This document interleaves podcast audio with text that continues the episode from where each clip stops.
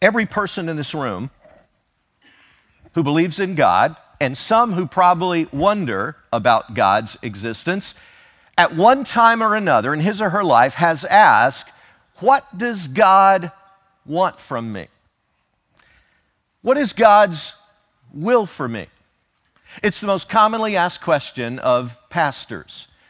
And people go to all kinds of lengths, all kinds of extremes to try to find God's will. Well, we're in a three part series where we're talking about that very topic.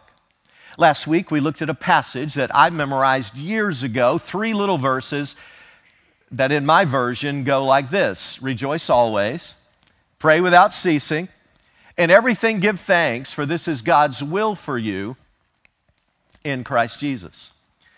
In the NIV text that we're using, it reads something like this Be joyful always, pray continually, and that's verse 17 that we're dealing with today.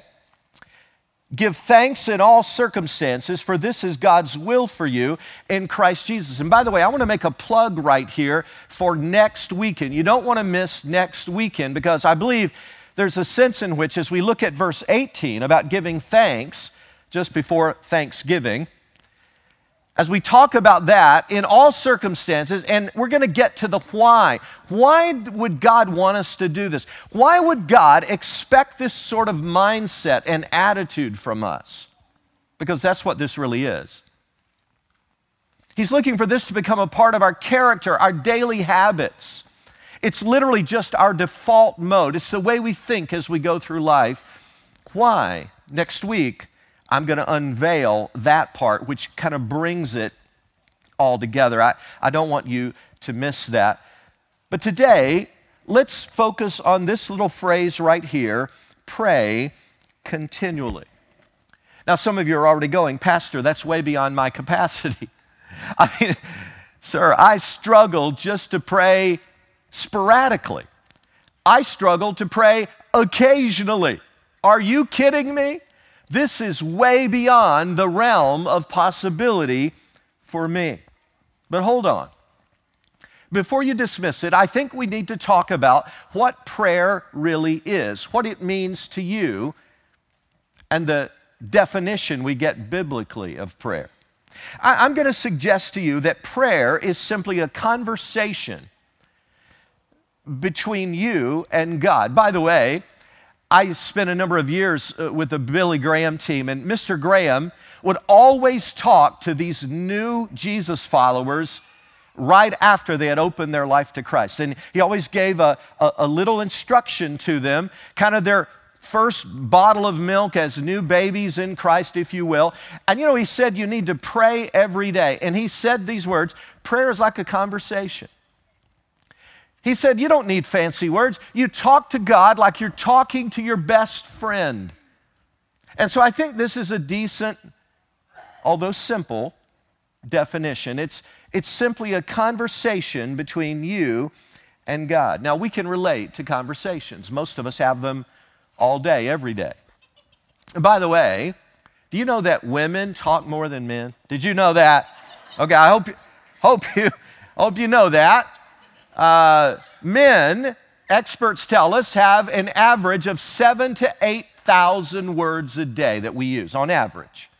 Some a little less, obviously, some more. Introverts, extroverts is going to be different, but an average of seven to 8,000 words. Women, on the other hand, have about 20,000 words a day. Now, when I've spoken to women and said, you guys, do you know that you talk two and a half times more than we do? They say, Yeah, it's because you men never listen and we have to repeat things two or three times.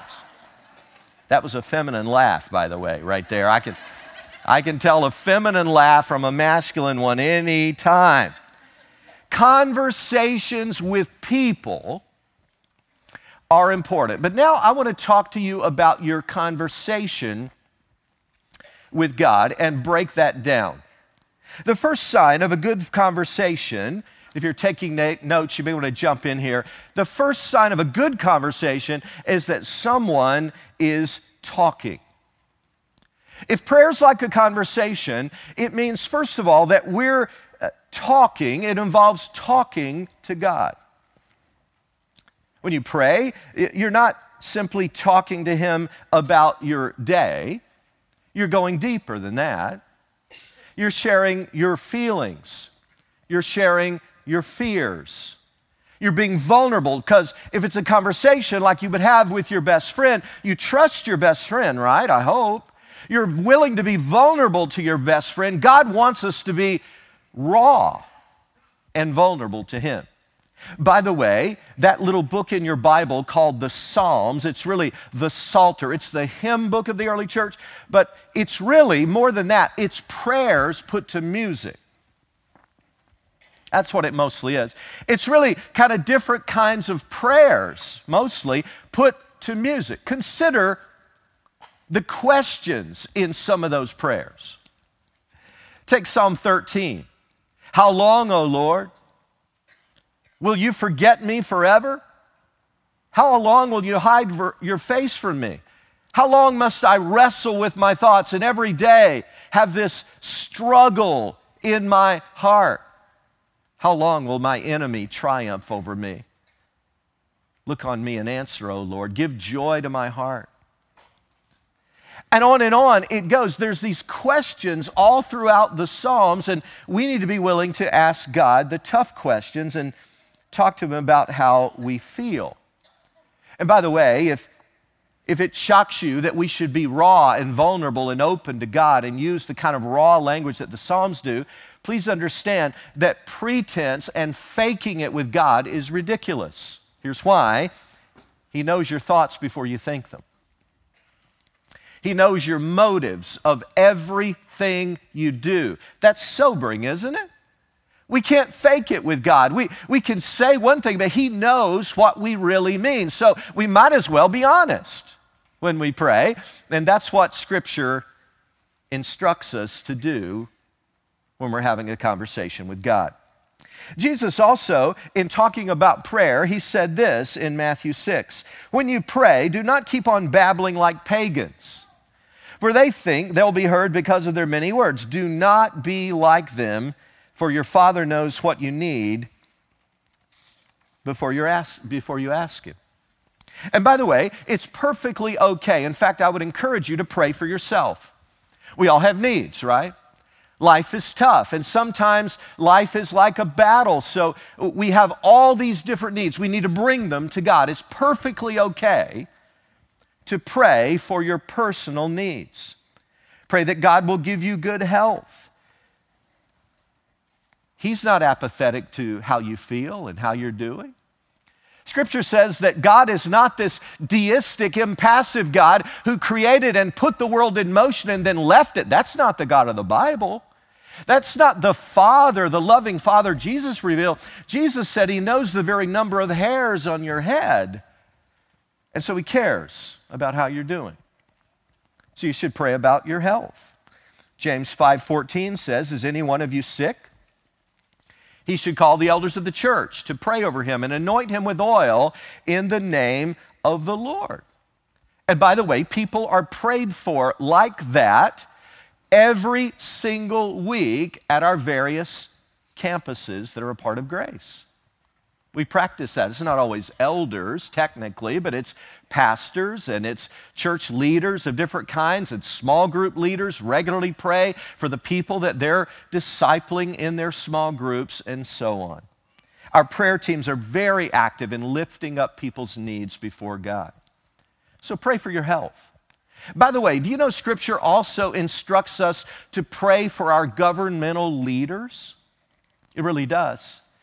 Paul, writing in 1 Timothy chapter 2, says, I urge therefore that, that request, prayers, intercession, and thanksgiving be made for everyone, for kings and all those in authority so that we may lead peaceful and quiet lives in all godliness and holiness. When I first really got that out of the Bible as a teenager, uh, I first began to pray for Jimmy Carter. You, some of you remember him.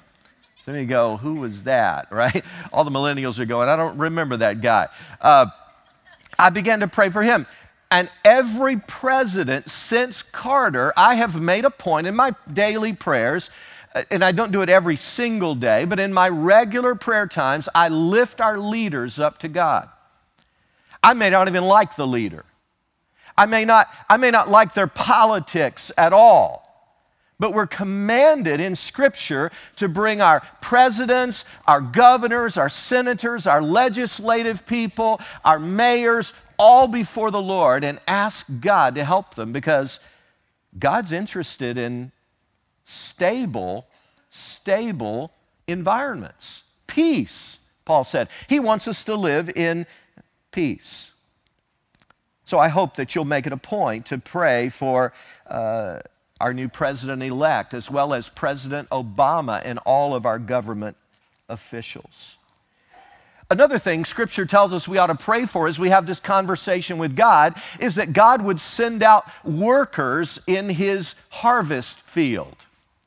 This is one of my favorite prayers to pray. In fact, I would say at Grace Fellowship for the last 23 years, I've probably prayed this single prayer as much as any prayer when it comes to this church. Here's what Jesus said in Matthew 9 37 and 38. The harvest is plentiful, but the workers are few. Pray, therefore, that the Lord of the harvest will send out workers into his harvest field. And so I just regularly ask God, would you, would you equip people? Would you show us who they are? Would you equip them? Would you get them ready? And would you send them out? We need more workers in the harvest of the kingdom.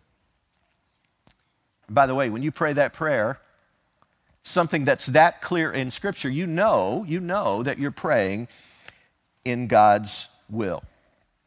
And pray for people who don't know Christ yet. You've got them in your family, probably, your relatives, your neighbors, your coworkers, your friends. You know, folks, we ought to talk to God about people before we talk to people about God. I hope you understand how profound that really is. Now, listen, don't misunderstand me. We ought to talk to people about God, about spiritual realities. But often our problem is we're quicker to do that than we are to talk to God about people. There's a book on prayer and fasting by Ronnie Floyd. And Floyd makes this statement if we prayed for souls to come to Christ half as much as we prayed for people to get healed, the church could not contain all the people. And I believe Floyd is absolutely right. So I could go on and on. There's lots of things scripturally that God has shown us we need to be praying for. But some of you are sitting there and you're going, But Pastor, I just get confused about what to pray for. You know, there's so many things. I mean, where do I even start? I feel confused. Well, don't despair. The Holy Spirit knows how to pray. And Paul writes in Romans 8:26 in the same way the Spirit helps us in our weakness. We do not know what we ought to pray for. We could all say amen to that sometimes, right? Boy, you just you feel stymied. It's like you're paralyzed. You don't, there's so many things. Where do I focus, right? But the Spirit Himself intercedes for us with groans that words cannot express. Now, most Christians I know express that they feel like they will never be a great prayer warrior. They say, I'm just, I'm just not a good prayer. It's, not ju- it's just not the way I'm wired. Well, what if you said that to your spouse when you got married? You know, I know, hun, that everybody says communication's important, and I suppose it is. I mean, everybody says it is, but you know, I'm just lousy at that. Can I just tell you right up front? I know we're just married, but can I just tell you, I'm lousy at communication. So I'm just saying, be on guard. You're not going to hear much from me. Your marriage is going to be horrible. I mean, it's going to be handicapped right from the beginning. You may not start off as a prayer giant, but we can all improve and grow in our prayer life. All right. Now, some of you say, okay, Pastor, okay, I get it, I get it. There's lots of things we can pray for. And even when we feel stymied, the Holy Spirit is praying for us. I get it. But get practical with me, would you? Tell me some ways that I can become better at this. I'm so glad you asked. Number one, try to have a set time and place to pray. As I read the biographies, and I love the biographies of great women and men of God down through the ages, 95% of them, as far as I can tell, who were excellent prayer warriors, 95% of them had a time and a place designated. He said, wait a minute, I thought we were talking about praying continually today. We are. Yeah, you can pray anywhere, you can pray anytime, any place, but the great prayers usually have a set place and a set time where they get a focus on prayer. Number two, I would encourage you, if you want to grow in this area, to remove the distractions. Now, I pray in many different places, but when I pray in my office at church, I like to close the door. I like to close the blind on the door. I literally shut the computer down. There's no temptation to look at it.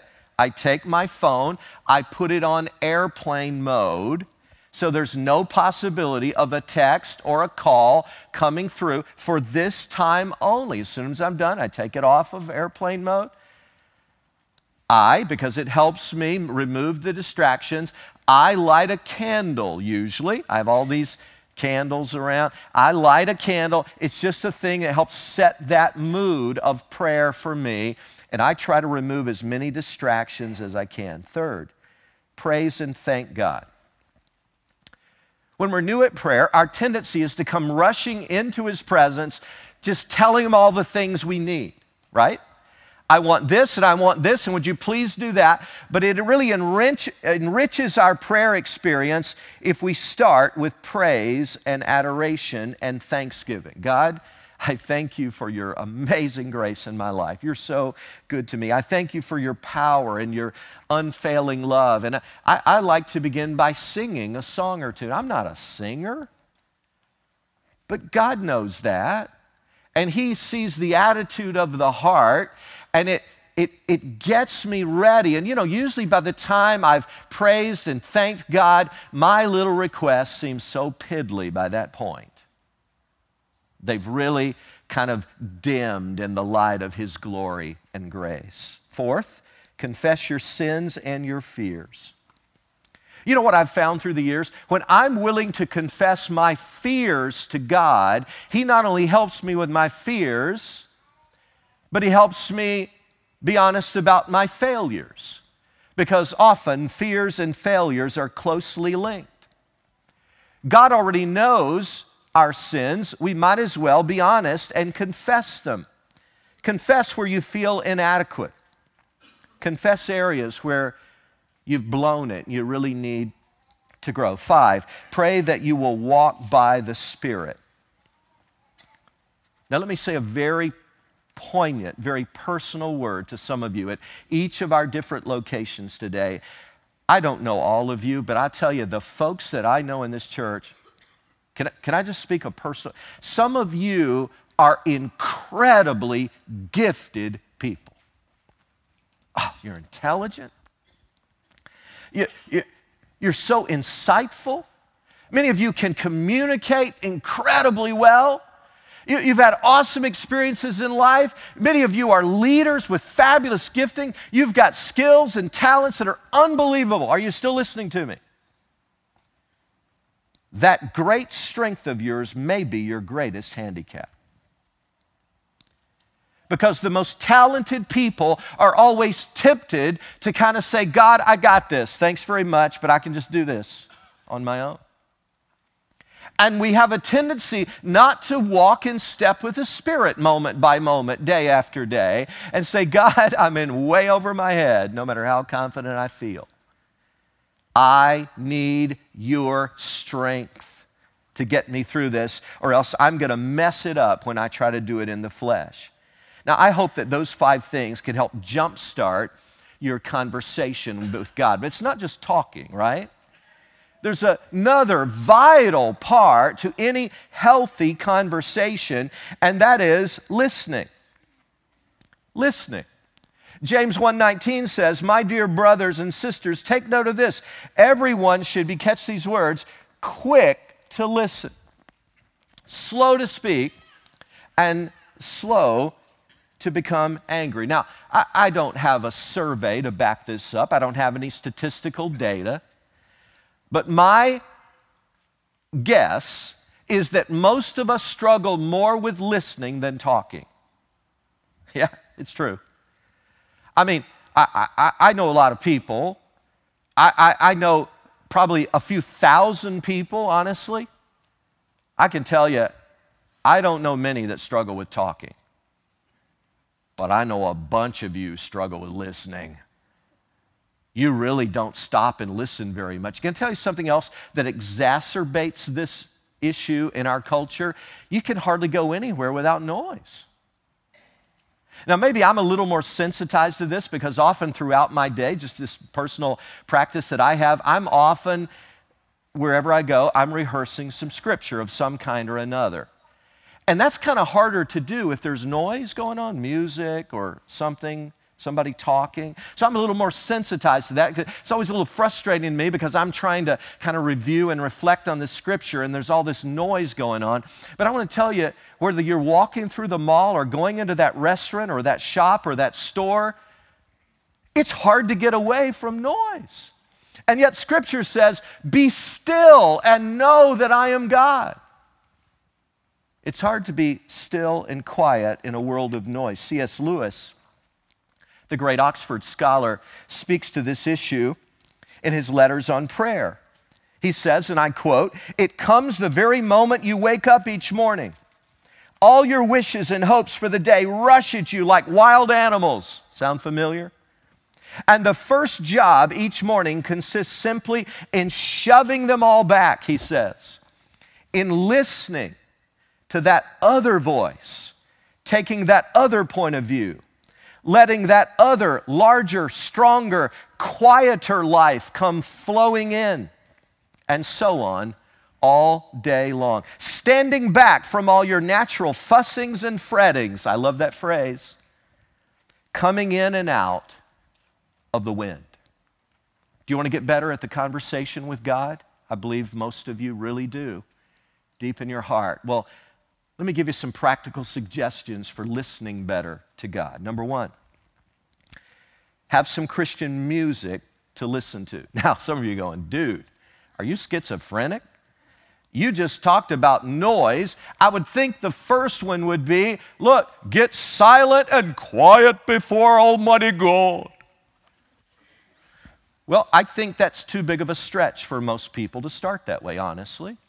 In fact, in my conversations with people, I find that in our culture, honestly, people freak out with silence. I mean, try it in church, they freak out. If, you, if you're silent for 30 seconds, people can hardly stand it. Silence is too uncomfortable. So I'm just assuming that that would be too uncomfortable for most people. So if you can go there right away, do it. But I, I honestly believe, again, that some Christian music whatever floats your boat, it doesn't matter what the style is, to get you focused on a spirit of worship and prayer is a good place to start your listening. Second, listen to scriptures being read to you. I'll tell you, one of the blessings of the internet and computers is that you can go to a website like Bible Gateway you can go to Bible Gateway or any number of others, and you can just click on any passage you want and have it read to you. Have you ever tried the dramatic readings? I mean, it's like, it's like incredible, you know? It's got music behind it that swells and ebbs and flows with the emotion of the passage. So it's a blessing to have scripture read. Third, begin your day. This is a big one. In fact, I'm, I'm about to tell you something right now that could totally change your life. You think I'm exaggerating. I'm not. If you do number three here, you honestly may get on a totally different plane of Christian living. Begin your day by praying Samuel's prayer Speak, Lord, for your servant is listening. Remember that story from the Old Testament? Little Samuel. Little Samuel is having God speak to him, and Eli, the older priest, gives him some counsel, says, Next time you sense God, say, Speak, Lord, for your servant is listening. What an amazing prayer. You can do it in the morning, noontime, as you're going throughout your day and you're sensing, boy, I'd love to just sense God's presence a little more. I'd love to just kind of get a word from God here, some prompting from God. Speak, Lord, for your servant is listening. Four, surround yourself with good Christian friends who can speak truth to you.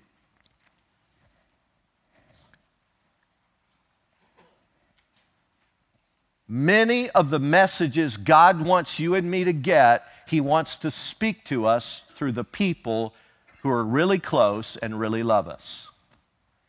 I had a man in our church say to me recently, I was struck by this. He said, It was a revolutionary day in my Christian life when I realized God could speak to me through my wife. he said, Before I didn't think He could. I thought God's going to deal directly with me. He's going to speak to me through His Word. He's going to prompt me with things, but he, he would never speak to me through my wife. He said, Oh, was I wrong? God can speak to you through your spouse. I hope you've got some godly, and I mean mature, wise Christian friends around you who can speak truth into your life. Get, get, I know I'm being blunt here. Can I tell you the problem with some of you? You're surrounded by fools all day long. I know that's blunt. But some of you, your only friends are fools by biblical definitions. Seriously. They just repeat the same old mistakes over and over again. They're acting foolishly over and over again. You're surrounded by fools. Guess what? All you get is foolish advice. And yet, some of you are running your lives by that advice that's coming directly from foolish people. But if you've got godly, wise, mature, biblically grounded, spirit led people around you, God may often choose to speak into your life through those people. Number five, have a journal to record what you're learning. Now, I'm not a great journaler, but for years now I have journaled, and those journals are precious to me I can go back and read them and find out what God was teaching me five years ago and that season of life I was going through. And it blesses me to go back and look at that. And it reminds me of lessons that God is teaching. I hope those five things will help you be a better listener when you're praying. But before we leave that and move on to the final major key point of the day, I just want to say a quick word to you about corporate listening. Now, all I've been talking to you about is personal words from God in private settings or among friends. But you know, when we come together corporately, like we're doing right now, today, do you know we come together, among other things, and boy, I sure hope this is one of your motivations when we come together. We come together, brothers and sisters, to get a word from God, do we not? We need a word from God. And so when we come together corporately in community like this, it's the same kind of deal. We've got to be listening. We've got to be listening. And so it may be through a word spoken in a baptism. It may be a phrase in a song. It might be a, something someone says in a, in a public prayer in the, in the worship service. It might be through something in the message from God's Word. It might be someone, a greeter at the door, says to you when you're having a bad day. But I urge you, when you come together corporately, to pray Samuel's prayer here also. Speak, Lord, for your servant is listening. Every time we come to corporate worship, we are to be listening for a personal message from God. And by the way, it encourages me that so many of you say to me on a regular basis, Wow, have you bugged my home this week? Have you been have you been listening in on my conversation? That it's crazy how relevant and personal what you said today was to me. I just think that's the Holy Spirit giving you a personal word from God, from His Word. And finally, one more piece to this puzzle. It's a tough one for most of us, and that is talking and listening continually. How do we get this praying without ceasing mentality? How do we get our arms around this? Because still, some of us are going, How can I pray all the time? I still don't understand this. This verse has always been confusing to me. I mean, Pastor, am I not supposed to be with my family? I mean, come on. I, am, I, am I not supposed to be engaged when I'm at work? I mean, my goodness, I'll lose my job if I'm praying continually. I've received questions like that on a regular basis. What is this about? Praying without ceasing is a mindset. Praying without ceasing is a habit of the heart. Praying without ceasing is a realization. It's an understanding that God the Father is always working. Jesus said he was. Jesus said, My Father's always working. And so praying without ceasing is this understanding that, hey, God has invited us to get in on his work. And so we keep this open attitude as we go into the day. Our spirit is listening, we're open.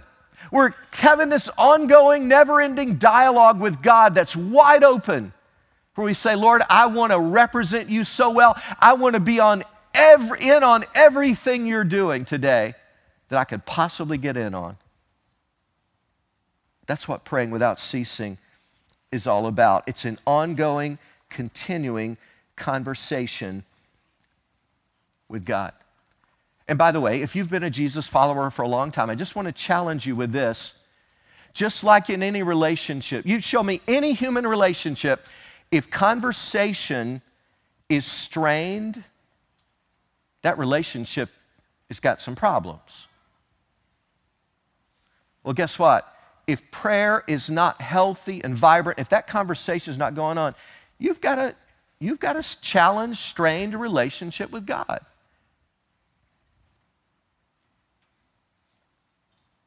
and it needs to be addressed. You can pray anytime, any place. You can pray going down the road. Prayer without ceasing is a habit of the heart. And Jesus modeled this in his life. As I read the Gospels, I see 33 different occasions where Jesus withdrew in some manner from the masses and from the crowds in order to get some more concentrated, focused time with his father. One of those times was for 40 days. And here's my point if the Son of the living God, if Jesus Christ our Lord, sensed that compulsion to have an interaction with his heavenly Father, how much more should you and I? But sadly, we see prayer as a chore, not an honor we see it as a practice, not a privilege. Max Lucado writes the following words You want to know how to deepen your prayer life? Pray. pray. Just pray. But don't think about it too much. Don't be so concerned about wrapping the gift that you never give it. Better to pray awkwardly than not at all. What great words. Better to pray awkwardly than not at all. Samuel Chadwick, a Christian leader of another generation, wrote these poignant words The one concern of the devil is to keep Christians from praying. He fears nothing from prayerless studies, prayerless work, prayerless religion. He laughs at our toil, mocks at our wisdom, but trembles when we pray. So here's my question to you in closing Is God going to hear you call on Him in conversation more this coming week than He heard you call on Him last week? I encourage you, brothers and sisters, to grow in the practice of prayer. You'll be well on your way to praying without ceasing. Father, thank you for calling us into this privilege. It is a privileged thing to have a conversation with you. So, even those of us who followed you for many years, I pray that you would deepen our prayer life. Help us to have a mindset, moment by moment, that you're at work and we want to get in on it. We want to keep the conversation going. So we're aware, we're sensitive to every little move of the Spirit. That's our desire, Father, because we want to represent you well in this world and bring you glory. And we pray in Jesus' name. Amen. Amen.